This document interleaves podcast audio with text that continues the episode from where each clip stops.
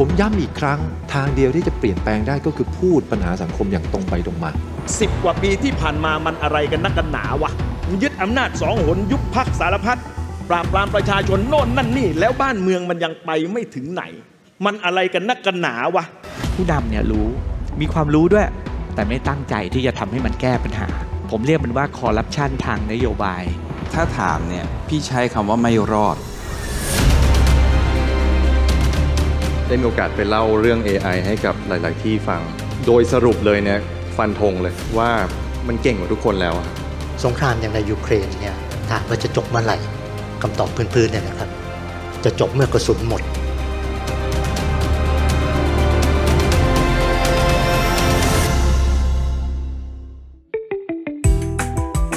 This is the Standard Podcast. Eye-opening for your ears. The secret sauce. สวัสดีครับ ผมเคนนักคริน และนี่คือ The Secret Sauce Podcast What's your secret สำหรับใครที่พลาดงาน The Standard Economic Forum 2023 โอกาสสุดท้ายของคุณครับ เราเปิดจำหน่ายบัตรรับชมย้อนหลังแล้ววันนี้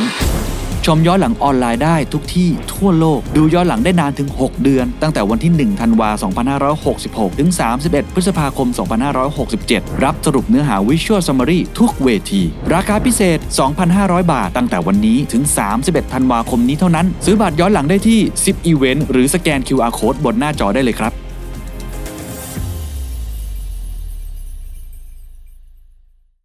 ประเทศไทยในปี 2024 นี่คือบทสรุปนะครับจากงาน The Standard Economic Forum 2023 ครับ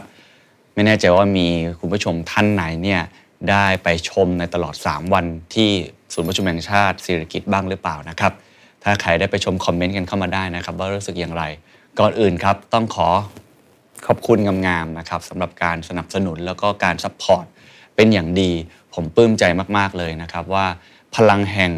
ความอยากเรียนรู้ของสังคมไทยเนี่ยมันมีอยู่มากจริง ๆ ผมเห็นหลายท่านเนี่ยมาตั้งแต่วันแรกตั้งแต่เช้า sessionแรกเลยนะครับก็คือท่านนายกเนี่ยมาพูดเปิดคุณเศรษฐาเนี่ยเห็นเลยว่าตั้งแต่วันนั้นอะจนวันสุดท้ายที่ผมพูดปิดหลังที่คุณปั้นบรรทุล่ำซำเป็น closing speech แล้วผมมาช่วย debrief ให้เนี่ยเป็นสังคมแห่งการเรียนรู้จริง ๆ แล้วหลายคนก็ทักทายกันในงานขอบคุณมากๆ มาถ่ายรูปกันมาคุยกัน แลกเปลี่ยนนามบัตรกัน ผมคิดว่านี่เป็นสังคมแห่งการเรียนรู้ แล้วก็เป็นสังคมที่เราต้องการมากในยุคปัจจุบัน คือการระเบิดทางปัญญา ระเบิดทางความรู้ เพื่อที่จะได้ทุกคนกลับไปลงมือทำกันนะครับสำหรับใครที่ยังไม่ได้ซื้อบัตรนะครับหรือว่าไปที่งานจริง ๆ ตอนนี้มันมีรีรันแล้ว แต่เนื่องจากรีรันนั้นอาจจะฟังกันนานนะครับเพราะว่าผมไปดูจำนวนชั่วโมงเนี่ยน่าจะรวมๆกันประมาณ 30 กว่าชั่วโมงนะครับที่เราจัด งานเสวนากันไป วันนี้ผมเลยอยากจะสรุปสั้น ๆ ให้ทุกคนเนี่ยได้รับรู้กัน แล้วก็หลังจากนั้นถ้าเกิดใครสนใจอยากไปฟังรายละเอียดเพิ่มเติมนะครับก็ตอนนี้เปิดบัตรรับชมย้อนหลังรีรันติเกตเป็นที่เรียบร้อยนะครับชมได้นานย้อนหลังถึง 6 เดือน ตั้งแต่วันที่ 1 ธันวาคมจนถึงปีหน้าเลย 31 พฤษภาคม 2567 ที่สำคัญที่สุดก็คือมีสรุปเนื้อหาที่เป็นภาพด้วยครับ Visual Summary ทีมงานตั้งใจมากนะครับ เราพยายามเขียนบทสรุปออกมา แล้วก็แปลงออกมาเป็นรูปภาพจะได้ไม่ต้องเหมือนกับใช้เวลากับมันมากเกินไป ราคาพิเศษเพียงแค่ 2,500 บาทเท่านั้นนะครับแล้วก็จริง ๆ เราขายบัตรถึงแค่สิ้นปีนี้ก็คือ 31 ธันวานี้ ใครสนใจก็ซื้อบัตรได้เลยนะครับผมมี QR code ขึ้นให้ หรือว่าไปที่เว็บไซต์ Zip Event แล้วก็เดี๋ยวผมแนบลิงก์ไว้ให้นะครับ ก่อนอื่นที่จะไปสถานการณ์ของประเทศไทยทั้งหมดเนี่ยผมอยากจะพูดถึงในแง่ของการทำงานของผมสักเล็กน้อยแล้วกันแล้วผมคิดว่ามันจะสอดประสานหรือว่าสอดคล้องกับสิ่งที่ผมอยากจะพูดหรืออยากจะเล่าถึงภาพประเทศไทยนะครับคืองานนี้เนี่ยผมเขียนในโซเชียลมีเดียส่วนตัวนะครับใครสนใจไปอ่านได้ใน Instagram หรือว่า Facebook ว่ามันคือ bigger better แล้วก็ bolder นะครับคือเราพยายามยกระดับให้มันเป็นระดับประเทศมากขึ้น เราพยายามทำให้มัน professional มากขึ้น แล้วเราก็ ตั้งใจอย่างยิ่งเลยที่ครับที่จะเอา speaker ต่างชาติมาซึ่งมีกว่า 7-8 คนนะครับมาแชร์มุมมองจากระดับ global เป็น global knowledge global expertise อันนี้เป็นความมุ่งมั่นของเรามากเลยทำให้งานเนี่ยมันมันยากนะ แล้วผมคิดว่าเนื้อหาเนี่ยมันต้องเข้มข้นแล้ว curate กันเยอะมากเลย ตลอดเส้นทางการทำงานเนี่ยผมมีความเข้าใจในตัวเนื้องานเนี่ยผิดไปนิดนึง ซึ่งผมจะแชร์ในช่วงหลังด้วยว่ามันเกี่ยวข้องกับเรื่องของประเทศไทยยังไง คือการทำงานใหญ่เนี่ยจริง ๆ มันมีรายละเอียดซับซ้อนมาก ใครจะทำทำมันอย่างไร แล้วไอ้ตัวสิ่งที่เวลาเราจะทำเนี่ยaction plan มันเป็นแบบไหน เรา tracking กันยังไง เรามอบหมายให้ใครทำไอ้สิ่งเหล่านี้เป็นสิ่งที่ตอนแรกนะเกิดอุปสรรคในองค์กรผมเอง องค์กรผมต้องยอมรับว่าอายุยังน้อยนะครับอายุเพียงเฉลี่ย 27 ปี แล้วก็อายุองค์กร 6 ปีครึ่งนั้นงานระดับเนี้ยที่มีนายกผู้ว่าแบงค์ชาติมา มีท่านทูตสหรัฐมามีคนระดับโลกมาเนี่ยมันทำให้เราเนี่ยจริง ๆ ก็ต้องต้องไต่ ภูเขาขึ้นไปเหมือนกัน ซึ่งผมก็ต้องยอมรับว่าตอนแรกมันมี gap อยู่ค่อนข้างมาก แต่ว่าผมคิดว่าสิ่งนี้สำคัญมากคือการทำความเข้าใจของตัวเนื้องานของตัวรายละเอียด ถ้าเกิดเราไม่สามารถเข้าใจสิ่งเหล่านี้ได้แล้วลงมือทำไปก่อนเนี่ยผมคิดว่ามันอาจจะเกิดผลเสีย หรือว่าเราอาจจะลงมือทำไปแล้ว เราต้องกลับมาทำความเข้าใจนั้นใหม่ ซ้ำแล้วซ้ำเล่าในระหว่างทาง เพราะฉะนั้นผมไม่แปลกใจทำไมคุณปั้นบรรทุนน้ำซ้ำถึงพูดตอนท้ายครับว่า to understand is difficult แล้วก็ to act is easy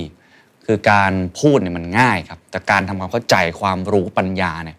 กว่าจะได้มากว่าจะรับฟังคนในองค์กร รับฟังคนที่คิดเห็นแตกต่าง มันไม่ง่าย แล้วมันต้องใช้ความเพียรความอุตสาหะความพยายามอย่างยิ่งแล้วหลังจากนั้นถึงจะลงมือทำซึ่งการลงมือทำในความหมายของคุณปั้นที่อ้าง ดรสุญญเซนมามันถึงบอกนะครับว่า มันเหมือนจะง่ายนะแต่จริง ๆ ถ้าคุณไม่มีความรู้ไม่มีความเข้าใจเนี่ยมันก็จะทำแบบส่งๆไป อันนี้เป็นสิ่งที่ผมว่ามันเป็นธีมของปีนี้เลยนะครับ เพราะว่าสิ่งที่ผมกำลังจะเล่าต่อฮะประเทศไทยเนี่ยตลอด 3 ปี 4 ปีที่ผ่านมาหลังจากเกิดโควิด -19 เราสับสนครับว่าโลกข้างหน้าจะเป็นยังไงมีคำว่าบูก้าบานี่ซึ่งผมก็พูดมาทุกปี แต่ผมคิดว่าปีนี้เป็นปีแรกครับ ที่ทุกคนมองเห็นแล้วว่าอนาคตเนี่ยมันน่าจะเป็นไปในทิศทางไหน คือเราไม่ได้บอกว่าเรารู้ว่ามันจะเป็นยังไงนะครับแต่เรารู้เทรนด์เราเห็นว่ามันมีอะไรเกิดขึ้นที่สำคัญที่สุดก็คือ ถ้าเราดูประเทศอื่นๆเขาทำไปแล้ว ผมยกตัวอย่างแค่ 2 เรื่อง AI เนี่ยหลายประเทศเริ่มรุดหน้าไปแล้วนะครับมีกฎหมาย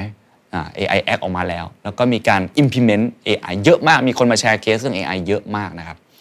อันที่ 2 sustainability ความยั่งยืนเนี่ยตอนนี้ต่างประเทศทำกันแล้วนะครับแล้วก็ทำกันเป็นล่ำเป็นสำแล้วบังคับใช้แล้วด้วยทำอย่างจริงจัง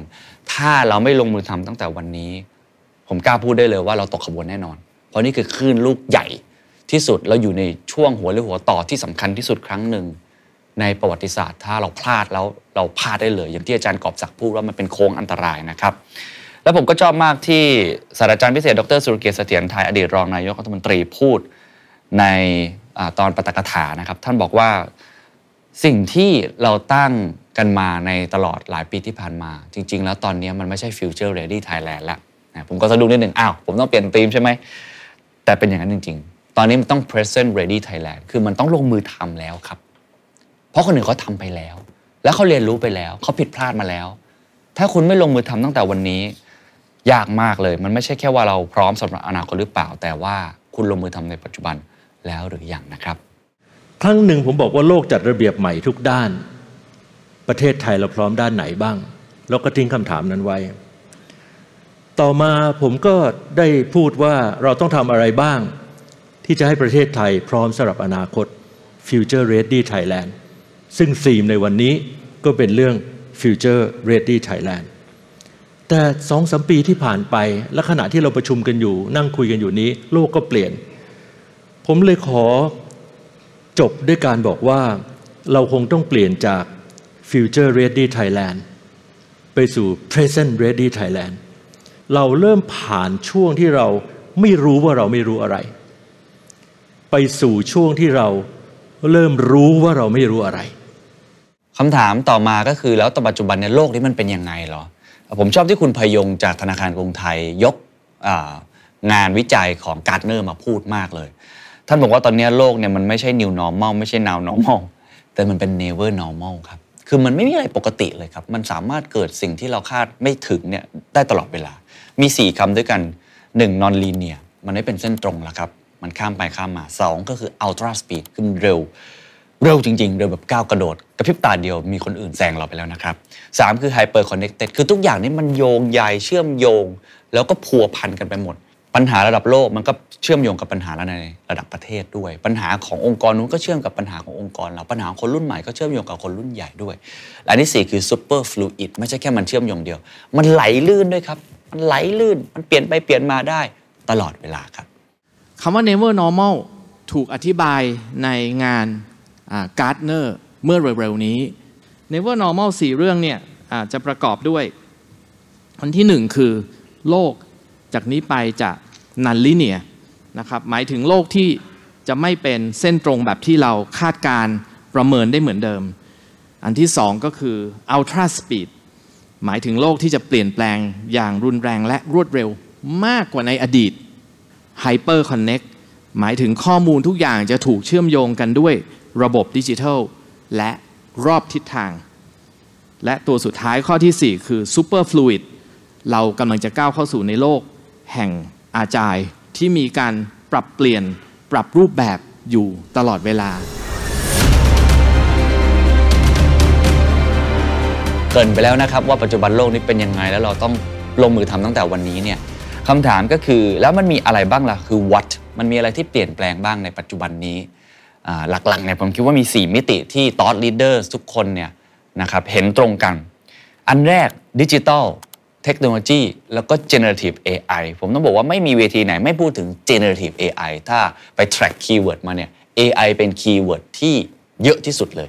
คนพูดเยอะมาก ๆ เพราะเขารู้กันทั้งหมดนะครับว่า นี่คือ Big Boss ที่ใหญ่ที่สุดที่กำลังจะมาเปลี่ยนแปลงวิถีชีวิต วิธีการทำงาน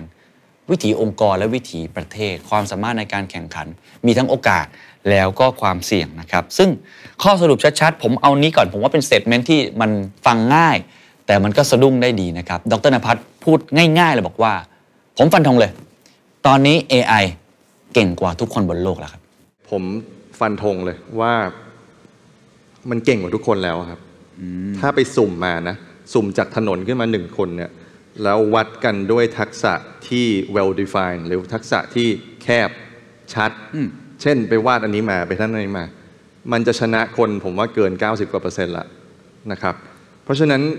อันนี้เป็นอันแรกก็คือว่ามันลึกมากเรื่องความเก่ง แล้วมันก้าวกระโดดแบบ exponential ก็คือว่า เมื่อวานมันอาจจะได้ประมาณนี้ แต่พอพรุ่งนี้เนี่ยมันไม่ขึ้นแบบเส้นตรง มันขึ้นแบบหายไปเลยนะครับ อีกอันหนึ่งคือมันกว้างอย่างที่เมื่อกี้พูดถึงตัวอย่างแต่ละอันก็คือว่ามันมัลติโมด l มันมันมันทำได้ตั้งแต่แต่งกลอนให้ไปจนถึงเขียนเอ่ออีเมลให้ไปจนถึงผมวันก่อนทำม็อกเทลถ่ายรูปอย่างนั้นเลยฮะ ก็คิดขึ้นมาให้ได้เลย แต่อย่าถามว่ารสชาติเป็นยังไงนะฮะเอ่อต้องคราวหน้าต้องมีเอ่อให้มันรับรู้รสด้วยอะนะครับเอ่อ แต่แต่เทรนด์มันจะเป็นอย่างนี้ก็คือว่านอกจากลึกแล้วเนี่ยมันจะกว้างขึ้นเรื่อยๆครับมันจะมีแขนขา คือตอนนี้มันเริ่มได้ยินใช่ไหมฮะ มีตา มีมีสมอง มีปากแล้วเนี่ย ยังเหลืออีกหลายอวัยวะเลยที่อีกหน่อยมันจะทำได้ เพราะฉะนั้นที่เราดูในภาพยนตร์นะยุคแบบคนเหล็กหรืออะไรอย่างเงี้ยฮะ ผมว่ามันไม่ได้ห่างไปไกลมากนักนะ เมื่อ AI เก่งกว่าคนแล้วคำถามคือ เราต้องทำยังไงดี มี 3 วิทยากรที่พูดถึงประเด็นนี้น่าสนใจนะครับ ท่านแรกเป็นพี่เต้ย ธนวัฒน์จาก Microsoft คนนี้เป็นต้นกำเนิดเลยเนาะเพราะว่าบริษัท Microsoft ลงทุนใน OpenAI คำว่า Co-pilot ที่เราพูดกันก็มาจาก Microsoft ลองไปฟังพี่เต้ยพูดกันครับว่า AI ในตอนเนี้ยมันเข้ามามีผลกระทบต่อพวกเราอย่างไร แล้วเราต้องปรับตัวอย่างไรนะครับ ถ้าถามเนี่ยพี่ใช้คำว่าไม่รอด คือที่บอกไม่รอดเนี่ยก็คือว่าถ้าเราไม่ใช้เนี่ยไม่รอดเพราะพี่พูดมาในทุกเวทีว่า AI เนี่ยจะไม่ได้มาแทนเรา แต่คนที่ใช้ AI เนี่ยจะมาแทนเรา เพราะงั้นวันนี้ทั้งโลกเนี่ยเขาไปกันแล้วครับ ทุกประเทศเขาเริ่มใช้ เขาทำเขา leverage แล้วถ้าเราบอกบอกว่านบผมคิดว่าผมไม่ไม่เอาอะใช้คำว่าไม่รอดนะครับ นั่นคือส่วนตัวนะส่วนตัว เพราะงั้นถ้าเราจะกลับมาถามว่าประเทศไทยพร้อมไหมนะครับ พี่ยังค่อนข้าง positive นะครับ พี่ positive พี่คิดว่าเรามีคนเก่งๆอย่างเงี้ยที่นั่งกันอยู่บนเวที ที่เราจะช่วยกันว่าเราเดินไปด้วยความระมัดระวัง เราเดินไปในสิ่งที่เราคิดว่าต้องเดิน เราไม่ได้อยู่ใน mindset ที่แบบว่าเราไม่เอา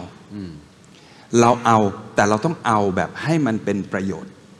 ให้มันไม่สร้างผลกระทบและความเสื่อมเสีย และท่านที่2ครับดรเอกครับดรเอกเนี่ยท่านจะพูดถึงเรื่องของอภัยคุกคามหรือว่าอันตรายค่อนข้างเยอะนะฮะแต่ผมว่ามันมีอากูเมนต์หนึ่งที่น่าสนใจมากเลย คือนอกจากจะพูดถึงข้อเสียแล้วยังพูดได้ว่า แล้ววันนี้คนไทยทุกคนที่ฟังผมอยู่ในตอนนี้เนี่ยควรจะรับมือกับ AI อย่างไร ความหมายคือ เราควรจะต่อต้านมันไหมเราควรจะโอบกอดมันไหมหรือเราจะควรใช้มันอย่างไร ผมว่าเป็นอากูเมนต์ที่น่ารับฟังครับ มีความเสี่ยงแล้วกันนะครับ เดี๋ยวเดี๋ยวเขายังเก่งใจอยู่นะคือคือผมจริงๆ passion ผมนอกจาก com คือเป็นด้านการศึกษาซะส่วนหนึ่งเราอยากอยากจะมา คือเราพูดเรื่อง Copilot นะครับ ในมุมมองหนึ่ง Copilot ก็มีความน่ากลัวอยู่ คือถ้าไล่ถ้าไล่กลับไปเรื่องมัธยมนิดนึง phase แรกของเราคือคนไม่รู้จะทำยังไง แต่ว่าตอนนี้เราเลยจุดนั้นมันแล้วมันจะกลายเป็นจุดที่ว่าเฮ้ยเราต้องรีบใช้แล้วไม่งั้นจะตกเทรนด์นะ เราต้องพยายามเอา AI tool เข้าไปสอนให้นักเรียนใช้เป็นนะ ไม่งั้นจะตกเทรนด์แต่ว่าสิ่งที่สิ่งที่น่ากลัว อันนี้มันทายกับระบบการศึกษา แต่แต่ละประเทศมันไม่เหมือนกัน แต่ว่าที่ผมกลัวว่าทำไมระบบการศึกษาไทยกับ AI มันจะเกิดปัญหา เพราะว่าสิ่งที่ผมกลัวคือเหมือนเหมือนมันเรียกว่า cognitive cognitive offload ซึ่งคืออะไรสมมติผมประสบกับตัวเองนะครับ อย่างเช่นเวลาตอนนี้ผมขับรถในกรุงเทพด้วยไม่ไม่มี GPS ไม่ได้ล้วผมไปไหนเป็นเป็นอ่าครับครับ หรือว่าจริง ๆ แค่เดินในห้างครับ ถ้าเดินคนเดียวผมพอกลับรถได้นะ แต่พอมีพอมากับแฟนแฟนผมแบบจำทางเก่งกว่า ผมก็เริ่มออฟโหลดไปให้แฟน แล้วถ้าเดินกับแฟนนะ ผมก็กลับรถไม่ถูกหรอก เพราะว่าพึ่งพึ่งแฟน ทีเนี้ยเนื่องจาก ChatGPT มันไม่ได้ทำแค่สรุปเป็น แต่ว่ามันสามารถคิดวิเคราะห์ทุกอย่างที่เหมือนหลักสูตรไทยพยายามสอน แต่ ChatGPT มันทำได้มันดันทำได้ด้วย แล้วถ้าเกิดว่ามันทำได้จริงๆ นักเรียนก็จะเริ่มพึ่งเหมือนหรือว่าผู้ใช้งานก็จะเริ่มพึ่ง AI มากมากขึ้น summarize หรือว่าพยายามพยายามอ่านทำ research เพื่อมาแยกประเด็นอะไรเงี้ยคนก็จะพึ่ง AI มากขึ้น แล้วถ้าเกิดว่านักเรียนที่ต้องเหมือนเป็นจุด critical ที่ต้องเรียน skill พวกเนี้ยแต่แต่เกิดใช้ AI สักเยอะมาก จนสุดท้ายเหมือนทำอะไรไม่เหมือนผมขับรถไม่เป็นเพราะผม offload ให้ AI ไปหมด ถามว่าแล้วก็คือตอน เดี๋ยวเดี๋ยวมันจะเดี๋ยวเดี๋ยวเวทีมันจะเละมากไม่เป็นไรครับในทุกคนไทยพร้อมตอนนี้ครับถ้าถ้าเราไปโจมตีว่าหลักสูตรเป็นยังไงถูกไหมครับ เรื่องคิดวิเคราะห์ก็อาจจะไม่ได้อาจจะไม่ได้สอนมากขนาดนั้นด้วยซ้ำอาจจะยังเป็นท่องจำซะมากกว่าสมมตินะครับ ไม่อาจจะใช่ระระบายมันออกใช่มาเลยทีครับนี้ทีเนี้ย AI มันเลยไปจุดนั้นมันมันเลยไปจุดที่ทำคิดวิเคราะห์เป็นไอ้จุดที่เราเราพยายามออกออกแบบหลักสูตรให้คนสอนไปถึงนั้น แต่ว่า AI มันเลยเราไปสักสองสามขั้นแล้วเรียบร้อยแล้ว ทีเนี้ยมันมันแปลว่านักเรียนถ้าเกิดใช้ ถ้าเกิดเราโยนเข้าไปเฉยๆโดยที่ไม่คิดหน้าคิดหลังเลยเลยอะมันมีโอกาสที่นักเรียนจะออฟโหลดอ๋อสิ่งที่นักเรียนต้องการเรียนรู้ สิ่งที่แบบในห้องเรียนอาจารย์ก็ไม่สอนอะไรแล้ว offload สุดท้ายนักเรียนก็ทำอะไรไม่เป็นครับ เพราะว่านั่นแหละครับพึ่ง AI มากเกินไป แต่สุดท้ายก็น่าจะกลับมาเรื่องเดิมว่า แล้วถ้าคือตอนนี้คนคนเข้าใจหมดว่าเราต้องอยู่กับ AI แน่นอนคำถามคือเราเรามี skill อะไรที่จำเป็น เหลืออีกบ้าง megatrend ที่ 2 แน่นอนครับเรื่องความยั่งยืนครับ climate change sustainability เป็นเวทีที่ผมชอบมาก เพราะว่าคุยกันเป็นวิทยาศาสตร์ แล้วก็ลงรายละเอียดมากๆนะครับท่านแรกที่ผมอยากให้ฟังคือดรเอกนิติ นิติทัณฑ์ประภาศนะครับอธิบดีกรมสรรพสามิตผมว่าน่าสนใจมากเพราะว่ามันจะเกี่ยวข้องกับเราทุกคน regulation ครับ และบนเวทีผมคิดว่าดรเอกนิติส่งสัญญาณแล้วว่า ปีหน้าภาษีคาร์บอนมาแน่ ๆ ครับ ฟังอีกครั้งครับ ปีหน้าภาษีคาร์บอนมาแล้วครับ อย่างยุโรปจะมีเขาเรียกว่า Carbon Border Adjustment Mechanism อเมริกากำลังทำเหมือนกัน ออกกฎหมายใหม่ Clean Competition Act ลักษณะคล้ายกัน สิ่งที่ประเด็นที่ผมกรมสัมปทามิตทีมงานกำลังศึกษาอยู่ก็คือว่านอกจากไม่ให้กระทบ และต้องให้สอดคล้องกับนานาประเทศแล้วเนี่ยยังจะต้องให้ภาคเอกชนเราไปปรับลดได้ สมมติเอกชนไทยส่งออกไปยุโรป โดนเก็บภาษี เราสามารถที่จะไปบอกได้ว่า คุณโดนที่ประเทศไทยแล้วอืมคุณก็ไปหักลดได้ สิ่งที่กรมสรรพสามิตในส่วนที่ผมรับผิดชอบอยู่เนี่ยพยายามจะดูก็คือหนึ่งจะต้องสร้างความตระหนักรู้ในระดับแรกก่อนสองคือยังไม่ได้เก็บอัตราสูงเนี่ยเราจะเริ่มเฟสของ awareness ได้อ๋ออันนี้คือตอบคุณเคนที่ตั้งคำถามมาแต่ด้วยว่าปีหน้าทุกท่าน คืออย่างจะเริ่มน้อยเนี่ยจะมีการ เติมน้ำมันแล้วทุกคนจะรู้ว่าเก็บนิดหน่อยละ แล้วว่าคาร์บอนไดออกไซด์ฉันปล่อยเท่าไหร่โอเคฉันครับช่วยจ่ายเท่าไหร่ครับเพราะทุกคนจะเริ่มรู้สึก แต่ว่าอาจจะไม่ได้กระทบราคา มันอาจจะต้องแปลงจากที่ต้องเสียภาษี 6 บาท ต่อลิตร ตอนนี้อาจจะเป็น 3 บาท เสียภาษีสามสามิตร อีก 3 บาทเป็นภาษีจากคาร์บอน awareness เกิดขึ้นแน่นอนครับ ปีหน้าการสร้าง awareness ไม่ใช่แค่ด้วยคอนเทนต์นะครับ แต่เป็น awareness ที่เกิด implementation บางอย่าง ออกมาจากภาครัฐ อาจจะยังไม่เกิดผลกระทบกับพวกเรา แต่ว่าเป็นการส่งสัญญาณนะครับว่าถ้าเราไม่ปรับตัวตายแน่ แล้วองค์กรเห็นด้วยหรือไม่ ลองไปฟังทาง SCG นะครับคุณรุ่งโรจน์เนี่ยมีมุมมองว่าเขาเห็นด้วยหรือไม่ว่าภาครัฐจะมี regulation ลักษณะแบบนี้ออกมาครับ คือเราคุยกันมันก็คุยกันมาได้ไปเรื่อยๆนะแต่ว่ามันสำคัญจริงมันคือต้องเริ่มต้นทำภาครัฐก็ต้องเริ่มต้นภาคเอกชนก็ต้องเริ่มต้น ผมคิดว่าเราไปได้เพียงแต่ว่าต้องเริ่ม ครับ แล้วก็ต้อง invest ในเรื่องของเทคโนโลยีให้มากอีกท่านหนึ่งที่น่ารับฟังมากครับ ผมคิดว่านี่คือการพูดจากใจของวิทยากรท่านนี้นะครับ ตรงไปตรงมา แล้วก็จริงใจมากๆ ก็คือคุณสมโพศจาก EA นั่นเองครับ คุณสมโพศบอกว่าที่เราพูดกันมาทั้งหมดเนี่ยคำถามคือตลอด 10 ปีที่ผ่านมาทำไมมันไม่ไปไหน การเปลี่ยนผ่านทำไมมันไม่เกิดขึ้น แล้วท่านก็ยกมานะครับว่า หรือว่า จริงๆ แล้วมันมี root cause ของการเปลี่ยนผ่านไปสู่ green transition อันนี้อยู่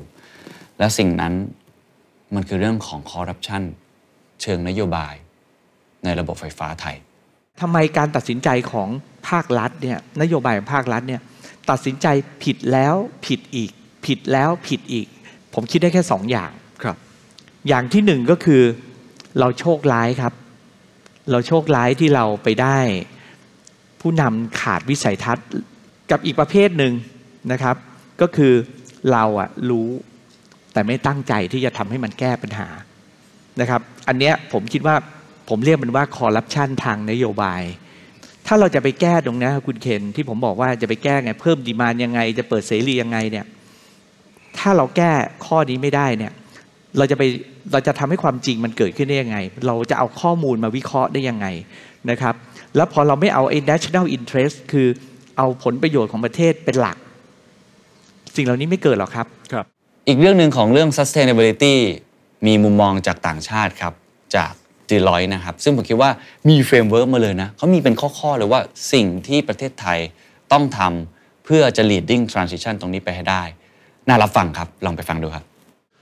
Policy and regulatory frameworks, super important. Um, in Thailand, again, um, there's some fantastic work that's already been done. All of the foundational type things are in place. Three, three key areas that have actually put in place biocircular green economy model, and it's really about prioritising investment in you know four key industries as, as well. And, and again, there's similarities, and it's probably not surprising about the type of industries that Thailand needs to uh, invest in and support.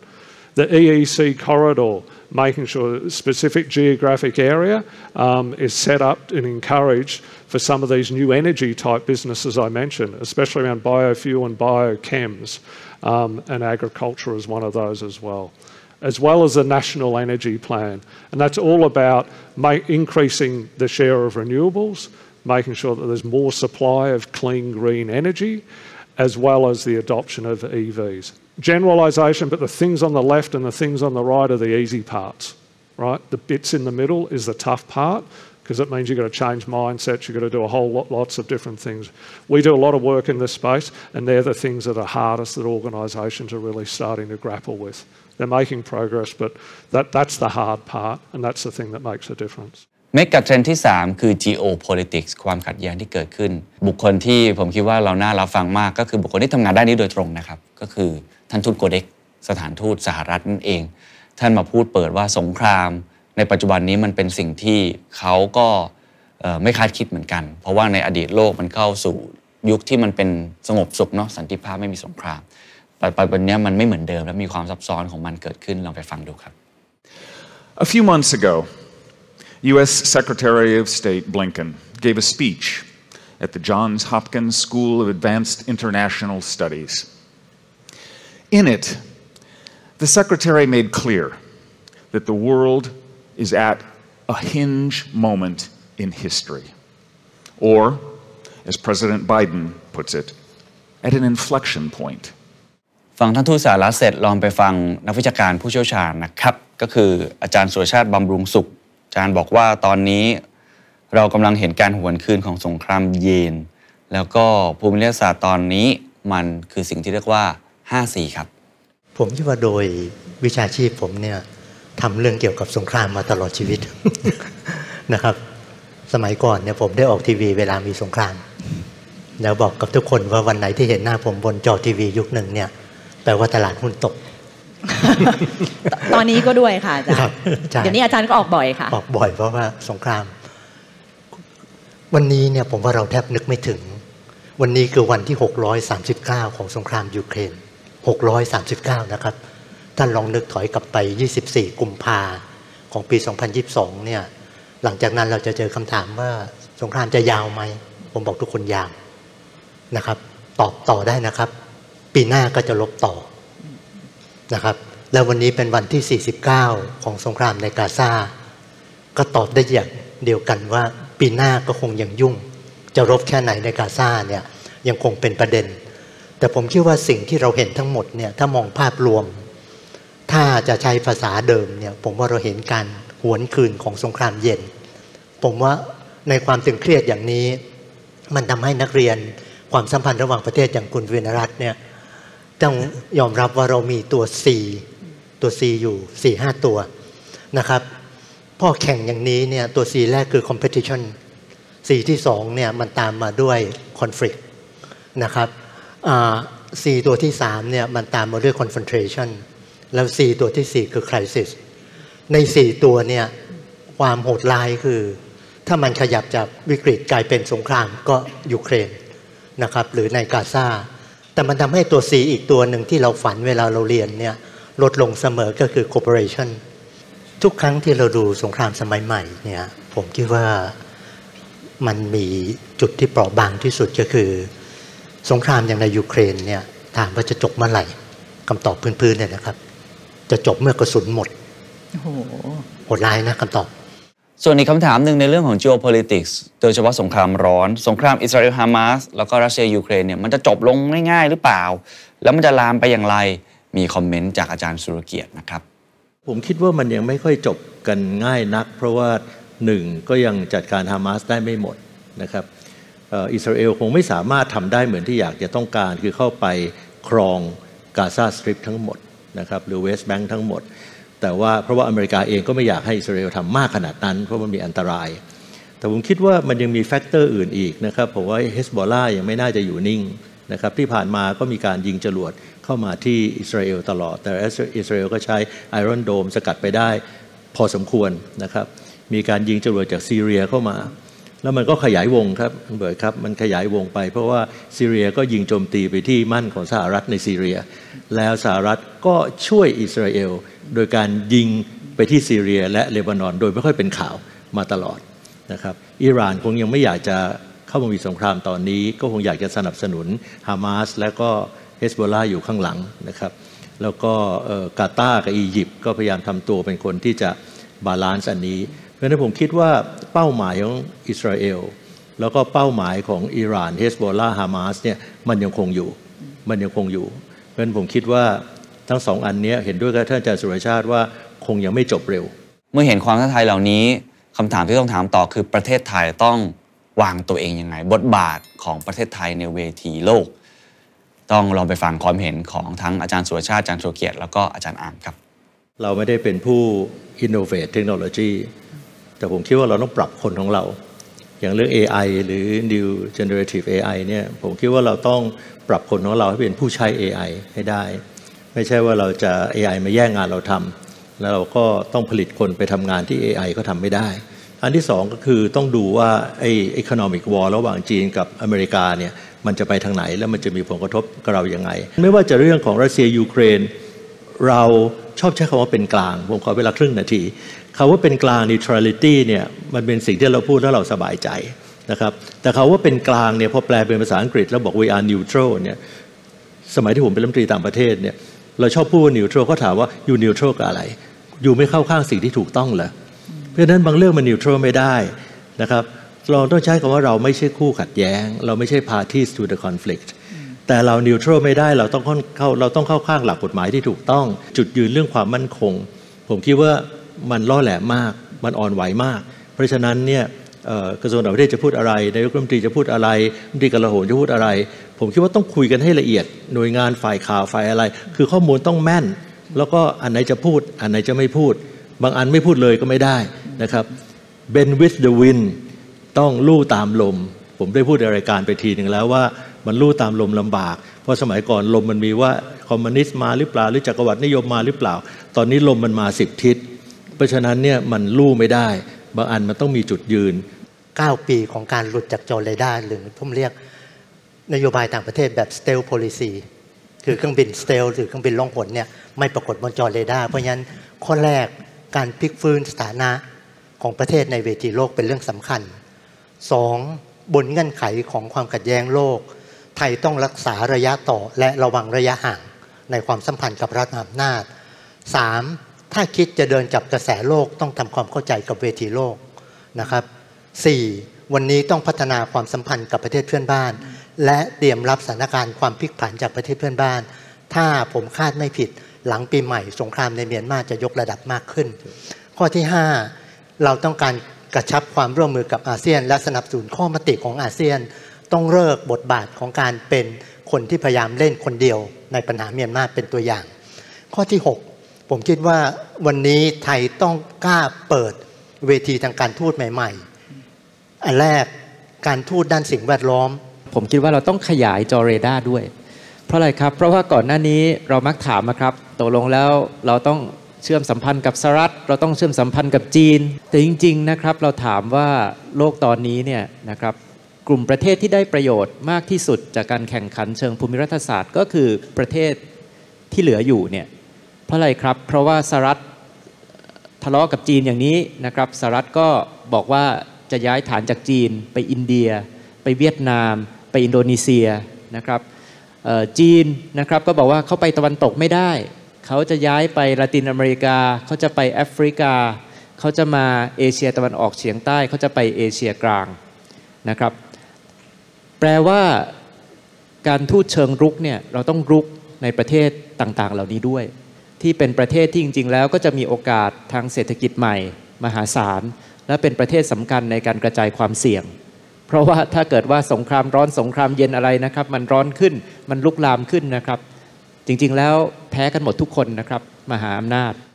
แล้วก็ไม่กระเทรนสุดท้ายครับเป็นเรื่องที่ใกล้ตัวคนไทยมากๆ สุขภาพครับ หรือว่า aging society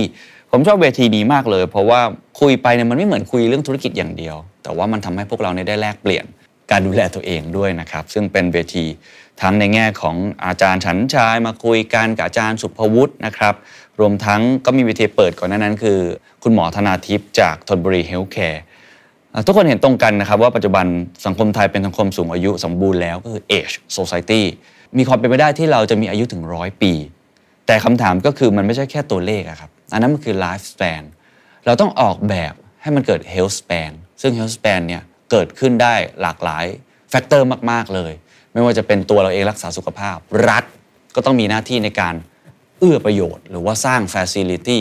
ที่เหมาะสมมากๆ รวมทั้งเรื่องของยานวัตกรรมเนี่ยก็มีความสำคัญมากๆเลย เดี๋ยวลองไปฟังท่านแรกก่อนนะครับ ว่าจริง ๆ ในอุตสาหกรรมการแพทย์เนี่ยมันมีความท้าทายของไทยมาก คุณหมอธนาทิพย์เนี่ยเจาะให้เห็นใจกลางเลยว่า จริง ๆ แล้วเนี่ย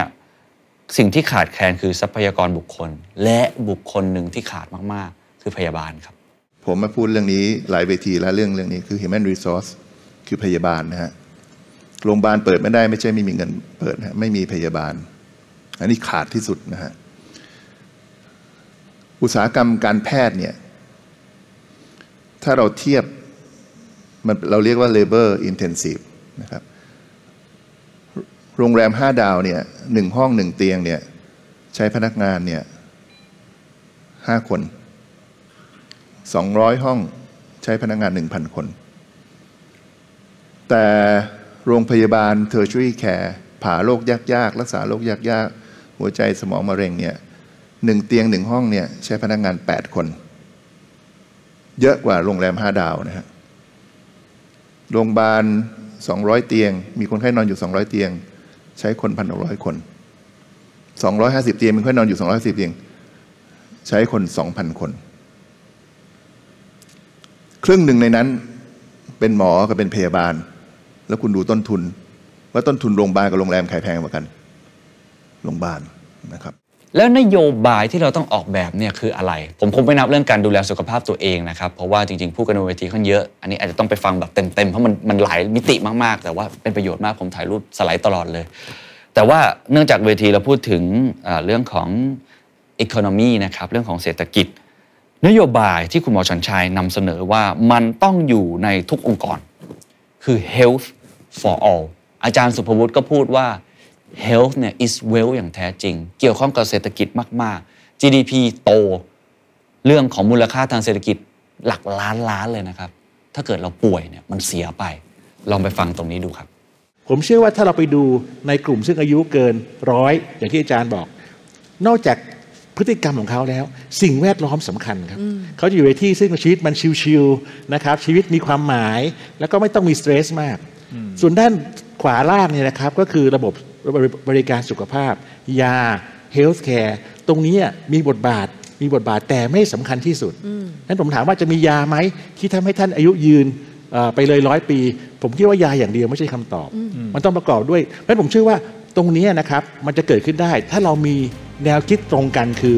health for all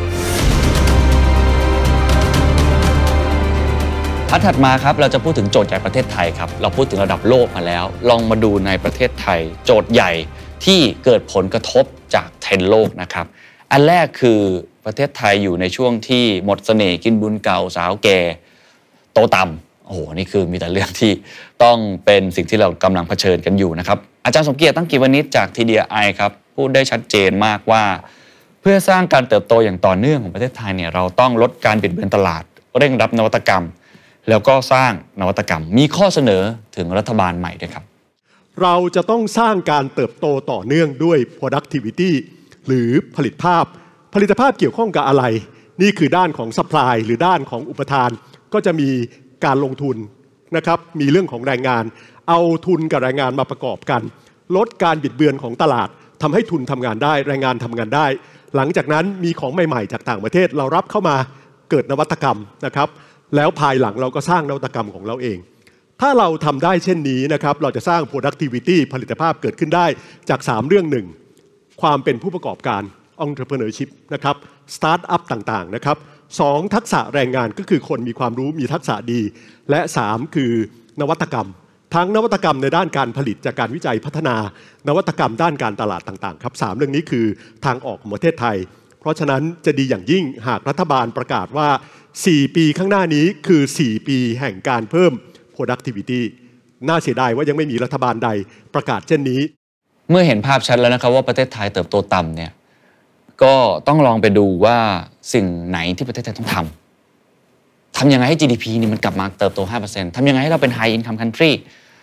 สิ่งที่ประเทศไทยต้องเร่งทำให้เกิดขึ้นมีหัวข้อหลัก ๆ 4 เรื่องด้วยกันครับ เป็น 4 เรื่องที่ มันอาจจะไม่ได้เซ็กซี่เนาะไม่ใช่การที่เรากระตุ้นเศรษฐกิจ ไม่ใช่การที่เราพักหนี้แต่ว่าเป็นเรื่องที่ไม่ทำไม่ได้ ระยะกลางและระยะยาว เรื่องแรกครับ competitiveness productivity สร้างเสน่ห์ความสามารถในการแข่งขัน มีหลายท่านเลยครับที่พูดถึงประเด็นตรงนี้ แล้วผมคิดว่าพูดคล้ายๆกัน 3-4ถึงท่านลองไปฟังดูครับไอ้ที่ GDP เราสามกว่ามาตลอดเนี่ยมันเป็นเพราะสอง sector นี้เขาดันเอาไว้อยู่เหมือนกัน เรามีฮีโร่ท่องเที่ยวเรื่องการค้าปลีก เรามีฮีโร่สองคน เราน่าจะต้องการฮีโร่เพิ่มมากกว่านี้ เพราะฉะนั้นเนี่ยในเชิงโมเดล การขับเคลื่อนเศรษฐกิจไปข้างหน้าต้องไม่เหมือนเดิม ต้องไม่พึ่งพาแค่สองฮีโร่นี้ ต้องมีธุรกิจอื่น หรือต้อง enhance tourism enhance ค่าส่งค้าปลีกให้ดีขึ้นได้อย่างไร สองเรื่องครับ เรื่องแรกก็คือ competitiveness เราเรื่อง productivity ผมคิดว่าเรายังเปรียบเทียบนะครับ กับคู่แข่งเนี่ยผมคิดว่ายังเป็นสิ่งที่ท่าน่าท้าทาย และค่าไฟฟ้าที่เราพูดอยู่เสมอนะครับ ว่าต้นทุนเรามากกว่าให้คนต่างชาติก็จะมาลงทุนโดยเฉพาะพวกเช็คคอมพานีแล้วเนี่ยก็ต้องใช้ไฟนะมากมาย ค่าไฟนี่เป็นต้นทุนที่สำคัญมากนะครับ เรื่องที่สองที่เราเสียเปรียบมากๆ ก็คือทางหอการค้ากดดันให้รัฐบาลว่าการเจรจาเรื่องข้อตกลงเรื่อง FTA เนี่ยกับประเทศต่างๆทำไมถึงยังล่าช้า ก็ดีใจที่ท่านนายกได้เอาเชิญทูตนะครับ ทั้งเอกอัครราชทูตกงศูนใหญ่ แล้วก็ทางทูตพาณิชย์ด้วย BOI ด้วยนะ มาคุยต่อหน้าทุกคนนะครับ และผมก็มีโอกาสที่จะไปแสดงถึงความคิดเห็น ว่าขณะนี้เนี่ยทูตทุกคนนะครับจะต้องโฟกัสเรื่องเศรษฐกิจ อันนี้เป็นสิ่งที่มันจะช่วยพวกเราได้มากๆนะครับ อันนี้ก็มีสองเรื่องนะครับ และเรื่องสุดท้ายก็คือเรื่องคนครับ คนคนคนคนไทยเราพร้อมหรือยังที่จะมารับกับพวกอินดัสทรีใหม่ ๆ เรามีคนพอหรือยัง เราจะถ้าถ้าไม่พอเราจะสามารถที่จะไปเอาพวกคนเก่งๆนะดึงดูดคนเหล่านี้เนี่ยพวกแล้วก็สร้างให้รัฐบาลเนี่ยสร้างนโยบายในลักษณะเป็นมาตรการเราเรียกว่าเป็นอ่า talent immigration policy ขึ้นมา สิ่งเหล่านี้นะครับ มันจะทำให้คนเก่ง มาทำให้คนไทยเก่งขึ้นครับครับ เรื่องที่สองครับ เรื่องนี้ผมคิดว่าจริง ๆ ตอนแรกจะใช้เป็นชื่อหัวข้อในวันนี้เลยด้วยซ้ำสำหรับผมส่วนตัวแล้วกันนะครับ ผมคิดว่าเรื่องนี้สำคัญที่สุด ประเทศไทยจำเป็นอย่างยิ่งที่ต้องมีวาระแห่งชาติเรื่องการ reskill upskilling เนี่ยนะครับ การศึกษาคือนโยบายหลัก ต้องเป็นนโยบายหลักของทุกพรรคการเมือง ต้องเป็นนโยบายหลักของรัฐบาล ต้องเป็น priority อันดับที่หนึ่งถ้ามันไม่ดีก็ต้อง reform ถ้ามันไม่ได้ก็ต้องเอาคนอื่นเข้ามาช่วย เพราะว่าเราไม่สามารถเดินไปข้างหน้าได้เลย ถ้าเราไม่มีความรู้ครับ ซึ่งอันนี้มันจะสอดคล้องกับสิ่งที่คุณป้าบรรทุนพูดจริง ๆ นะครับ ความเข้าใจเนี่ยมันเกิดขึ้นมาจากความรู้ก่อน แล้วเกิดจากการลงมือทำแล้วก็สามารถเรียนรู้สิ่งเหล่านั้นจนสามารถเกิดเป็นปัญญาขึ้นมาได้ ความรู้ในปัจจุบันนี้ก็ต้องยอมรับว่าในประเทศไทยเนี่ยโลกมัน 4.0 ครับ แต่การศึกษาไทยเราเนี่ยมันยัง 3.0 อยู่เลยครับ สิ่งที่ น่าสนใจในประเด็นนี้ ดรไพลิน ชูโชตถาวร เล่าให้ฟังครับ เราจะเห็นว่าระบบ schooling system เนี่ยมันจะ reflect profession ที่มันเกิดขึ้นเลย เรามี degree system เพื่อเอาใบดีกรีนั่นไปสอบไปประกอบวิชาชีพตามแต่ละสาขาของตัวเอง ทีนี้ระบบการศึกษาแบบปฏิวัติอุตสากรรมเนี่ยมันเป็น monodisciplinary monodisciplinary คือคุณเรียนได้เรื่องเดียว ชีวิตหนึ่งคุณเรียนได้เรื่องเดียว ตอนอายุ19เนี่ยพอคุณสมัครเข้ามหาลัยเนี่ยคุณต้องเลือก ชอบวิศวะอ่าเรียนวิศวะ มีคำถามในวิศวะอยู่11สาขา คุณต้องเลือกเอาใดหนึ่ง คุณจะชอบเครื่องกล คุณต้องเรียนเครื่องกล คุณชอบเครื่องกลกับโยธาพร้อมกันไม่ได้นะฮะคุณต้องเลือกอะไรสักอย่างหนึ่ง หมอก็เหมือนกัน specialization มันลงเยอะมาก ผมเรียกว่าการศึกษาแบบสามสูงว่าการศึกษาแบบแท่งเซมซี คือเจมซีหนึ่งกระบอกการศึกษามีหลายอัน เวลาคุณเขย่าเจมซีมันหลกตกมาได้อันเดียว ถ้าคุณตกสองอันคุณต้องใส่เข้าไปใหม่แล้วเขย่า ทีนี้คำถามคือคนเราหนึ่งคนในชีวิตคนคุณอยากจะทำอาชีพเดียวหรือเปล่า แล้วตอนที่คุณเลือกอาชีพตอนอายุสิบเนี่ยคุณชอบมันจริงหรือเปล่า นะฮะแล้วมันเป็น hierarchical นะฮะคุณต้องต้องจบมัธยมคุณถึงจะเข้าเรียนมหาวิทยาลัยได้ คุณข้ามมันไม่ได้ แล้วเป็นระบบที่เราเรียกว่า front heavy คือตั้งแต่อายุสามขวบเรายัดเข้าโรงเรียนอนุบาลแล้วเสร็จแล้วเนี่ยจนจบปริญญาตรีปริญญาโทเขาเรียนอย่างเดียว แล้วพอเขาจบเสร็จแล้วเขาไม่เรียนอีกแล้วทำงานอย่างเดียวนะฮะแล้วเป้าหมายก็คือผลิตคนเข้าสู่ตลาดแรงงาน เข้าสู่กิลด์ต่างๆ เป็น profession AI เนี่ยเข้ามาเปลี่ยนนะฮะเปลี่ยนคือโลก future เนี่ย เราเชื่อว่าเป็นโลกของ convergence เป็นโลกของเอ่อ multidisciplinary และเป็นยุคของ digitacy ดิจิทัลบวก literacy เนี่ยเขาเปลี่ยนเป็นคำใหม่ digitacy digitacy เป็นพื้นฐานของการศึกษาทั้งหมด แล้วเป็น multidisciplinary แล้วเสร็จแล้วเนี่ยการศึกษาจะเป็น flexible เป็น lifelong ซึ่งนอกเหนือจากดรไพรินแล้วนะครับ ยังมีอีกหลายท่านที่บอกว่ามันต้องเป็นวาระแห่งชาติ เช่น ดรการดีเองก็บอกว่า เราอาจจำเป็นที่จะต้องมีกระทรวง human competitiveness คือความสามารถในการแข่งขันเนี่ยจริง ๆ เลย หรือดรบรูนินก็บอกเช่นเดียวกันนะครับว่า ลงทุนอะลงทุนได้ ประเทศไทยขาดการลงทุนมานานจริง ๆ ในรอบ 10 ปีนะครับ แต่ว่าคนล่ะ เรามีหรือเปล่าที่จะทำงานกับไออุตสาหกรรมใหม่นั้น เพราะฉะนั้นต้องลงทุนกับคนด้วย และท่านที่ 3 ครับ ท่านนี้พูดถึง skill ครับก็คือคุณต้นสนนะครับ อยากเห็นประเทศไทยทำเรื่อง reskilling upskilling ให้เป็นวาระแห่งชาติ เป็นนโยบายที่สำคัญที่สุด อันหนึ่งนะครับเป็นเซ็นทรัลเลยเพราะผมคิดว่าจริง ๆ แล้วมันไม่ใช่แค่ประเทศเล็ก ๆ อย่างสิงคโปร์แต่ทุกประเทศคนคือทรัพยากรคือ asset ที่สำคัญที่สุด และตอนนี้เราอยู่ในยุคที่การเปลี่ยนแปลงทั้งหลาย มันมาท้าทายนะครับตรงนี้อย่างมากเรื่องความสัมพันธ์ของคนกับงานและอื่นๆ เพราะฉะนั้นอยากให้อันนี้เป็นวาระแห่งชาติ ถ้าไปศึกษานะครับโมเดลในสิงคโปร์ทำเนี่ยซึ่งจริงๆ ไม่ต้องสิงคโปร์ที่เดียวก็ได้สิงคโปร์เป็นที่ที่อาจจะล้ำกว่าที่อื่น หลายประเทศนะครับไม่ว่าจะอเมริกายุโรป จีน อินโดนีเซียก็ไปศึกษาดูว่าสิงคโปร์อะไรมาปรับใช้ได้ ผมคิดว่าโจทย์ reskilling เนี่ยของเขาเนี่ยเขาแบ่งเป็น 3 เสานะครับเสาที่ 1 อันนี้จะใช้ศัพท์การอธิบายแบบนักเศรษฐศาสตร์เลยแล้วกัน มันมี demand supply แล้วก็มีอินฟราสตรักเจอร์แล้วกันนะครับดีมานเนี่ยคืออย่างที่ว่าเลยทำยังไงให้คนรู้สึกอยากเรียนรู้ เราจะสร้าง movement การเรียนรู้ตลอดชีวิต คนต้องอยากเรียนรู้ก่อน คนต้องเกิดคำถามก่อนใช่ไหมครับไม่งั้นมันไม่อยากหาคำตอบ ถ้าคนไม่อยากรู้ไม่อยากเรียนเพิ่ม คิดว่าฉันพอแล้ว มันก็ไม่จำเป็นนะครับเพราะฉะนั้นอันนี้คือสร้าง movement ขึ้นมา ที่เขาบอกว่าเขาเอารองนายกด้านเศรษฐกิจคุมเลยนโยบายนี้ไม่ใช่นโยบายกระทรวงอะไรกระทรวงหนึ่งไม่ใช่กระทรวงศึกษาไม่ใช่ manpower แต่คือคุมทั้งหมดเป็นเป็น national agenda อยู่หลายกระทรวงมากทั้งดิจิทัลและอยู่ใต้อันนี้หมดเลยนะครับเพราะว่ามันเป็น movement ระดับชาติ กระตุ้นให้คนรู้สึก เขาจะมีการตอนนั้นเขาประกาศบอกว่าจะให้ดิจิทัลคูปองนะครับไม่ใช่ดิจิทัลวอลเล็ตนะครับดิจิทัลคูปองนะครับอ่าไม่ได้ไม่หมื่นบาทนะไม่ไม่ไม่เท่าไหร่จะไม่ได้นะครับอ่าแต่มีแต่มีแต่มี expire เหมือนกันนะโอเคอ่าทุกทุกปีจะ expire ให้คนเนี่ยเอาไปใช้เพื่อชดเชยค่าไปเรียน คุณไปเรียนอะไรก็ได้คอร์สตามที่ qualify แล้วคุณจะได้ค่าเงินชดเชยนะครับมีเสริมนอกจากให้เงินไปแล้วนะฮะเพราะฉะนั้นคนหลายคนก็จะทำคล้ายๆกันก็คือพอทันเดือนธันวาเนี่ยก็รีบไปเรียนแล้วก่อนที่มันจะ expire อย่างน้อยไปลงเรียนอะไรก็ได้นะครับ อันที่สองอันที่สามคือเขาค้นพบมาว่ามีเพนพอยต์ว่าหลายคนไปเรียนแล้วเนี่ยบอกไปเรียนไปเรียนเนี่ยมันเสียเวลาทำงานบางทีมันทำให้ต้องเอ่อขาดรายได้ไปจากการทำงาน เขาก็เติมเหมือน subsidy ขึ้นไปบางส่วน เพื่อให้คนเนี่ยสามารถออกเวลาไปเรียนได้นะครับ อันนี้คือด้านดีมานเพื่อกระตุ้นให้คนอยากเรียน เพื่อ facilitate ให้คนไปเรียนได้ทีนี้คนอยากเรียนละผมอยากเรียนละ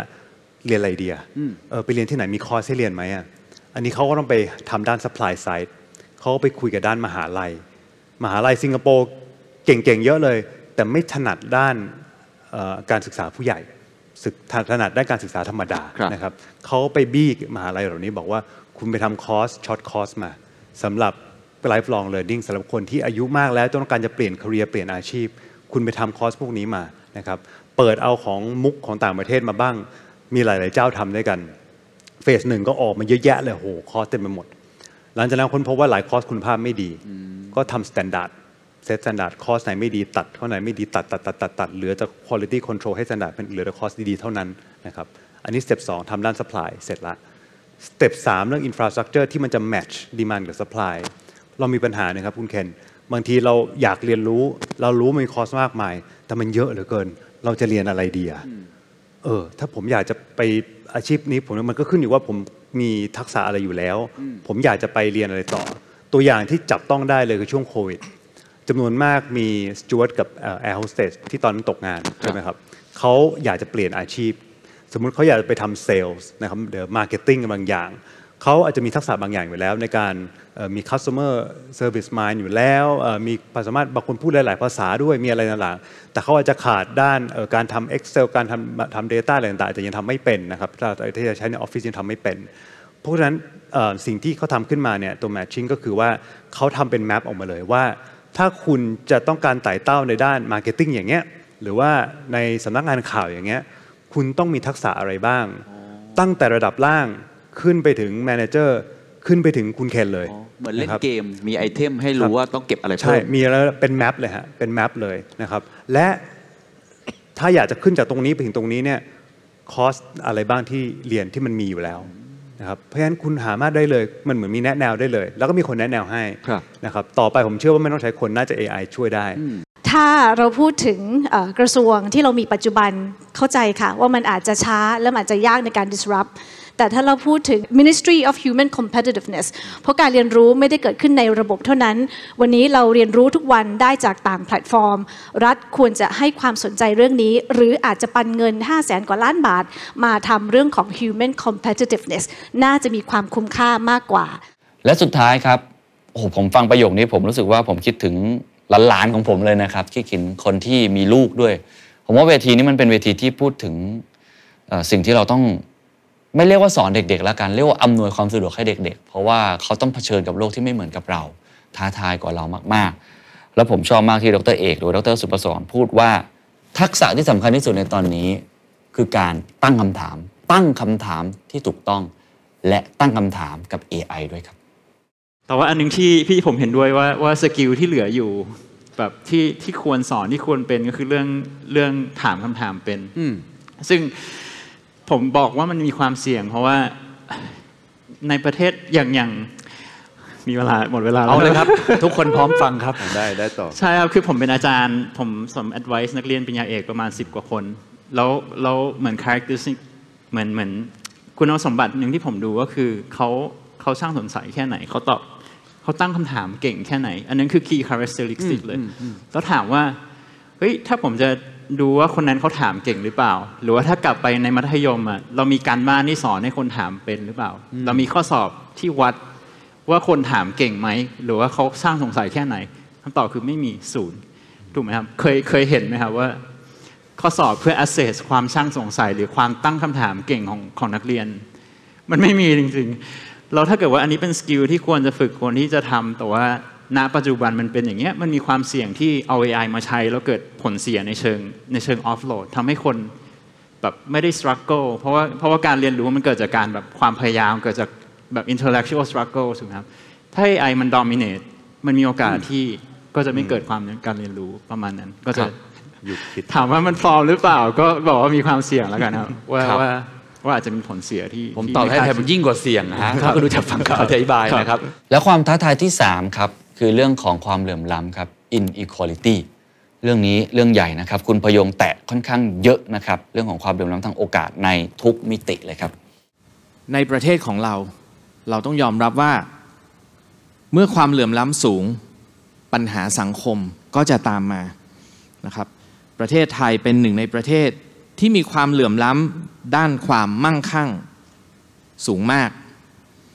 มีการประเมินว่าคนไทยที่รวยที่สุด 1%ของประเทศ ถือทรัพย์สินเฉลี่ยคนละ 33 ล้านบาท ในขณะที่ถ้าดู the bottom 20%ของคนที่มีรายได้น้อย มีทรัพย์สินเฉลี่ยคนละ 13,200 บาท ต่างกันถึง 2,500 เท่า ซึ่งก็สอดคล้องจาก สอดคล้องกับข้อมูลเงินฝากในระบบธนาคารพาณิชย์ ณเดือนกันยายนที่ผ่านมา 89%ของบัญชีเงินฝาก ประเภทบุคคลธรรมดา มียอดเงินฝากไม่ถึง 50,000 บาท และมีเพียง 2%ที่มีเงินฝากมากกว่า 1 ล้านบาท อันนั้นก็เป็นเรื่องของความเหลื่อมล้ำที่เราคิดว่าเป็นต้นต่อของปัญหาทางสังคม ปัญหา ทางการสร้างความมั่นคงของชีวิต คุณภาพของชีวิต จริงๆ ผมคิดว่าเรื่องของความเหลื่อมล้ำเราพูดกันมาเยอะนะครับ แต่ว่ารัฐบาลนี้เนี่ยเขามีนโยบายหนึ่งที่จริงจังมากๆ ผมคิดว่าน่าสนใจนะว่าเขาจะทำได้จริงหรือเปล่า แล้วก็เขาจะทำในรูปแบบอย่างไร แต่ผมคิดว่าถ้าทุกคนเนี่ยได้รับรู้ว่าสิ่งที่เขากำลังจะทำเนี่ยคืออะไรน่าจะเป็นประโยชน์เผื่อไปปรับใช้ได้นะครับ คือเรื่องนี้นอกระบบกับนี้ในระบบ อันนี้ต้องไปฟังท่านนายกเศรษฐานะครับ ท่านให้ความสำคัญกับเรื่องนี้มาก ๆ ครับ ผมเริ่มพูดไปในหลาย ๆ เวทีแล้วว่านี่ นอกระบบเนี่ยเป็นปัญหาที่กัดกร่อนสังคมไทยมายาวนาน ยาวนานมากจริง ๆ นะครับ แล้วก็น่าสงสารพี่น้องประชาชนที่อยู่ต่างจังหวัด ดอกเบี้ยที่ถูกชาร์จเนี่ยต่อวันนะครับ เป็น 10%ต่อเดือนต่ออาทิตย์นะครับ ซึ่งสูงกว่าที่กฎหมายระบุไว้หลายเท่าตัว หลายเท่าตัว ก็ต้องมาคิดว่าในภาวะที่เศรษฐกิจไม่ดีนะครับ ผมขอใช้คำวิกฤตแล้วกันนะครับ ในภาวะที่เศรษฐกิจวิกฤตเนี่ย ผมเชื่อว่า เรื่องหนี้สินเนี่ยเป็นเรื่องที่ ถ้าเกิดเป็นคนทำงาน หาเช้ากินค่ำทำงานมาก็ต้องใช้หนี้ใช้ดอกเบี้ยที่ไม่เป็นธรรมกำลังใจในการทำงานก็จะลดน้อยลงไป ถ้าลดน้อยลงไปแล้วทำงานมาเท่าไหร่ก็ใช้หนี้ไม่หมด เกิดความไม่สบายใจเกิดขึ้น ไม่ว่าเป็นพูดถึงเรื่องถึงของการ suicide rate ไม่ว่าจะเป็นเรื่องของการที่หันไปพึ่งยาเสพติด แล้วก็กระทำอาชญากรรม ผมจะเป็นเป็นจุดเริ่มต้นเลยของการแก้ไขปัญหาของสังคมหลายๆด้าน เพราะฉะนั้นเรื่องของการแก้ไขปัญหานี้นอกระบบเนี่ยเป็นวาระแห่งชาติของรัฐบาลนี้นะครับวันที่ 28 เดือนพฤศจิกายนนี้อาทิตย์หน้าผมก็จะมีการแถลงข่าวใหญ่ ระหว่างฝ่ายการปกครองกับฝ่ายความมั่นคง รวมถึงกระทรวงการคลังด้วย จะจะเป็นสามภาคส่วนที่จะมาร่วมพูดคุยกัน แล้วก็บริหารจัดการปัญหานี้ให้ได้นะครับ ส่วนนี้ในระบบก็เป็นปัญหาใหญ่เหมือนกัน แล้วก็เรื่องสุดท้ายครับ เป็นเรื่องที่ผมคิดว่าสำคัญไม่แพ้กับเรื่องของการศึกษา เรื่องของความยุติธรรมครับเรื่องของ governance rule of law นิติธรรม นิติรัฐ การกล้าพูดปัญหาในสังคมอย่างตรงไปตรงมา เป็นเวทีการเมือง เป็นเวทีที่เดือดมาก โอ้สนุกมากเลยนะครับ อยากให้ไปฟังเต็มๆ เพราะว่ามันได้รสชาติมากๆ แต่สิ่งสำคัญที่อยากจะเอามาปล่อยเสียงให้กับทุกท่านได้รับฟังมี 2 ประเด็น ประเด็นแรกมาจากคุณธนาธรคือหลายคนเนี่ยจะพูดว่าเอ๊ะพรรคเก้าไกลเนี่ยต้องปฏิปนอมมากขึ้นหรือเปล่านะลดเพดานตัวเองลงหรือเปล่า แต่คุณธนาธรเห็นต่างบอกว่ามันต้องพูดปัญหาของสังคมอย่างตรงไปตรงมาส่วนอีกท่านหนึ่งคือคุณนัทวุฒิสายเกลือครับ ท่านนี้จริงๆไม่ได้มีตำแหน่งอะไรแล้วนะครับ เป็นพนักงานเสิร์ฟใช่ไหมคะในร้านอาหาร แต่ว่าสิ่งที่น่าสนใจคือเขาพูดถึงความยุติธรรมครับ ผมคิดว่าพูดมีประเด็นมากว่าทำไมคนบางกลุ่มทำผิดแต่ไม่โดนลงโทษ แต่ทำไมคนบางกลุ่มนะครับทำสิ่งที่บางครั้งเนี่ยมันอาจจะไม่ถึงขั้นเป็นอาชญากรรมที่ร้ายแรง แต่ว่าถูกลงโทษอย่างรุนแรงมากๆ ถ้าเราไม่สามารถแก้ไขความอายุติธรรมในหัวใจคนได้ ผมคิดว่า trust ที่จะเกิดขึ้นในสังคมไทยก็จะยากขึ้นครับ ไทยรักไทยเนี่ยไม่เคยพูดถึงการปฏิรูปสถาบันเลย ถูกรัฐประหาร ระหว่างที่คุณทักษิณโฟนอินเข้ามาคุณนัทวิทย์น่าจะจำได้ ครั้งหนึ่งบอกว่าคนเสื้อแดงพายเรือส่งพอแล้ว เดี๋ยวเขาจะไปต่อเองจำได้ไหมครับ อีกครั้งหนึ่งบอกว่า เป็นหมาที่เชื่องแล้วจำได้ไหมครับ ยอมขนาดนี้ยังกลับไม่ได้เลยครับ สมัยคุณยิ่งรักขึ้นมาจับมือพลเอกเปรมเลย ถ้าใครจำได้ ใช่ไหมครับ เพิ่มงบทหารด้วยจำได้ไหมครับ ก็ยังถูกรัฐประหารนะครับ สมัยอนาคตใหม่ปิยบุตรเพื่อนร่วมงานของผมเนี่ยกัดฟันตัวเองเสียดายโอกาสปิยบุตรเป็นคนบอกว่าไม่แก้หนึ่งหนึ่งสอง สมัยอนาคตใหม่ไม่เคยพูดเรื่องปฏิรูปสถาบันกษัตริย์สักครั้งด้วย ถูกยุบพักนะครับ ผมย้ำอีกครั้ง ทางเดียวที่จะได้ ทางเดียวที่จะเปลี่ยนแปลงได้ก็คือพูดปัญหาสังคมอย่างตรงไปตรงมานะครับรัฐประหาร 49 ไม่เคยพูดถึงเรื่องปฏิรูปสถาบันถูกรัฐประหาร คุณยิ่งรักก็โดน ระหว่างทางคุณทักษิณนนี่ ไม่รู้พูดจนไม่รู้จะเป็นยังไงแล้ว ก็ยังไม่ได้กลับนะครับ อนาคตใหม่ไม่เคยพูดเรื่องนี้ ก็ยังถูกยุบนะครับ ดังนั้นเนี่ยผมคิดว่ามันจะทำเรื่องนี้ได้ก็คือทำให้ประชาชนเข้าใจถึงปัญหา แล้วเดินไปด้วยกันทำอย่างอื่นกลับกันต่างหาก ยังไงก็ถูกบทขยี้อยู่ดี ยังไงก็สู้ไม่ได้อยู่ดีทำผ่านการเลือกตั้งคือ peaceful ที่สุด พวกเราไม่มี means อื่น พวกเราไม่มีกลไกอื่น กลไกเดียวที่เรามีคือ ballot คือหีบเลือกตั้ง นี่เป็นนกลไกที่สันติที่สุด ผมมองเห็นว่าการเมืองในปัจจุบันเนี่ยมันเกิดพลังของคนหนุ่มสาวเข้ามามีส่วนร่วมมากขึ้น และคนกลุ่มนี้เข้ามามีส่วนร่วมทางการเมืองด้วยความรู้ด้วยความเข้าใจ เพราะเขาสนใจศึกษาถึงเดินมานะครับ ไม่ใช่เข้ามาเพราะโตแล้วอายุถึงจำเป็นต้องเลือก ไม่ใช่ เขาเข้ามาโดยการใช้สิทธิ์สงสัยและตั้งคำถาม ว่าสิบกว่าปีที่ผ่านมามันอะไรกันนักกันหนาวะมันยึดอำนาจสองหนยุบพักสารพัดปราบปรามประชาชนโน่นนั่นนี่ แล้วบ้านเมืองมันยังไปไม่ถึงไหน มันอะไรกันนักกันหนาวะที่ทำให้ในบ้านหลังเดียวกันเนี่ย สามีภรรยาพ่อแม่ ลูกหลานปู่ย่าตายาย คุยเรื่องการเมืองกันไม่ได้ มันอะไรกันนักกันหนาวะที่คนไม่เคยรู้จักกันเลย แต่เกลียดกันชนิดที่เอาเป็นเอาตาย สะใจกับความพังพินาศของอีกฝ่าย ยินดีกับการล้มตายของอีกกลุ่ม และที่สำคัญที่สุด มันจะอะไรกันนักกันหนากับอนาคตของพวกเราวะถ้ายังเล่นกันแบบนี้ ดังนั้นพลังของคนกลุ่มนี้ผมเห็นด้วยคุณธนาธรจะยิ่งมีบทบาท จะยิ่งมีนัยยะสำคัญ ไม่ใช่เฉพาะในสนามเลือกตั้งครับ ในสถานสนามการเมืองปัจจุบันก็ตาม บางคนขณะนี้เนี่ยรู้สึกว่าการค้นหาประชาธิปไตยในประเทศไทย ยากยิ่งกว่าการค้นหาแป้งนาโนดบนเทือกเขาบรรทัดเพราะไอ้นั่นน่ะยี่สิบกว่าวันไม่เจอ แต่ว่าประประชาธิปไตย 90 กว่าปีแล้วครับยังไม่เจอเนี่ย แต่มันอาจจะมีอีกมันจึงจำเป็นจะต้องผ่านกฎหมายฉบับนี้ ดังนั้นถ้าคนมาทำงานการเมือง ไม่ตัดสินใจเลือกแนวทางหรือวิถีของตัวเองให้ชัดเสียก่อน การออกมาบอกให้ประชาชนตัดสินใจเลือก ก็ยากที่จะได้รับความเชื่อมั่นเชื่อถือในระยะยาวได้นั่นคือบทสรุปนะครับของประเทศไทยในปี 2024 นะครับสำหรับผมเนี่ยผมจัด Economic Forum มาปีนี้เป็นปีที่4 ผมคิดว่าปีนี้เนื้อหาเข้มข้นมาก ๆ แล้วก็ต้องยอมรับว่าสปิเกอร์หลายท่านเนี่ยพูดตรงขึ้น แล้วก็พยายามที่จะค้นหาวิธีการที่จะมาช่วยกันแก้ไขปัญหาประเทศไทย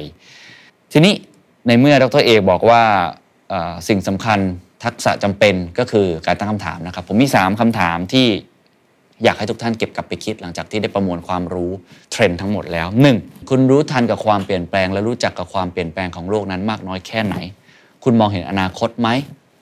คุณรู้หรือเปล่าหรือว่ามีความท้าทายหรือโอกาสอย่างไร แล้วตัวเองเนี่ยคุณเชื่อมกับโลกอย่างไรสองไอ้ความเปลี่ยนแปลงนั้นนะมันกระทบบวกหรือลบกับองค์กรของคุณอย่างไร ความเปลี่ยนแปลงนั้นมันสร้างทำให้คุณต้องต้องกลับไปทำการบ้าน หรือว่ามันทำให้เกิดสิ่งที่คุณจะต้องเปลี่ยนแปลงตัวเองอย่างไร และสามครับ เมื่อเห็นทั้งหมดแล้ว แล้วคุณอยู่ตรงไหนล่ะ ที่ยืนของคุณในโลก ที่ยืนของคุณในประเทศ ความสามารถในการแข่งขันคืออะไร อะไรคือสิ่งที่คุณต้องลงมือทำตั้งแต่วันนี้ คุณจะพร้อมอบรับกับความเปลี่ยนแปลงนี้หรือเปล่า โต้ไปกับคลื่นนี้ได้หรือไม่ เปลี่ยนวิกฤตเป็นโอกาสได้หรือไม่ อะไรคือการบ้านที่คุณต้องกลับไปคุยกับทีมงานต้องทำและอะไรที่คุณต้องทำความเข้าใจเพิ่มเติม อะไรคือสิ่งที่คุณต้องลงมือทำตั้งแต่วันนี้ สุดท้ายครับ ผมยังชอบประโยคที่คุณปั้นพูดนะครับ ว่า to understand is difficult to act is easy การทำความเข้าใจโลก เข้าใจเทรนด์เข้าใจโอกาส ความท้าทาย การทำความเข้าใจคนรอบข้าง การทำความเข้าใจ stakeholder การสร้าง trust ให้เกิดความไว้เนื้อเชื่อใจ การรับฟังคนที่คิดเห็นแตกต่างหลากหลาย การโน้มตัวลงไปคุยกับคนที่อาจจะไม่ได้มีอำนาจ สิ่งเหล่านี้คือความเข้าใจทั้งหมดครับ แล้วก็เป็นสิ่งที่ผู้นำจำเป็นอย่างยิ่งที่จะต้องทำมาก ๆ ความเข้าใจจึงเป็นเรื่องยากที่ต้องใช้ความอดทน ความพยายามอย่างยิ่ง แต่นั่นคุ้มค่ามาก ๆ ครับ ถ้าคุณมีความเข้าใจแล้ว แล้วคุณลงมือทำตั้งแต่วันนี้ สร้างกระบวนการเรียนรู้กลับไปกลับมา ระหว่างการสร้างความเข้าใจและการลงมือทำผมเชื่อว่าผลลัพธ์ที่เราตั้งใจน่าจะเกิดขึ้นไม่มากก็น้อย ช่วงนี้สิ้นปี 2023 แล้วนะครับ ผมคิดว่านี่คือสิ่งที่ผมได้เรียนรู้จริง ๆ ว่า ความเข้าใจคือเข็มทิศ แต่การลงมือทำต่างหาก คือยานพาหนะที่จะพาเราไปถึงเป้าหมายของเรา สวัสดีครับ And that's the secret sauce. ถ้าคุณชื่นชอบ The Secret Sauce episode นี้นะครับก็ฝากแชร์ให้กับเพื่อนๆ คุณต่อด้วยนะครับ และคุณยังสามารถติดตาม The Secret Sauce ได้ใน Spotify, SoundCloud, Apple Podcast, Podbean, YouTube และ Podcast Player ที่คุณใช้อยู่นะครับ และอย่าลืมติดตาม Facebook Fanpage The Secret Sauce เข้ามาติชมเข้ามาพูดคุยกับผมได้เลยนะครับ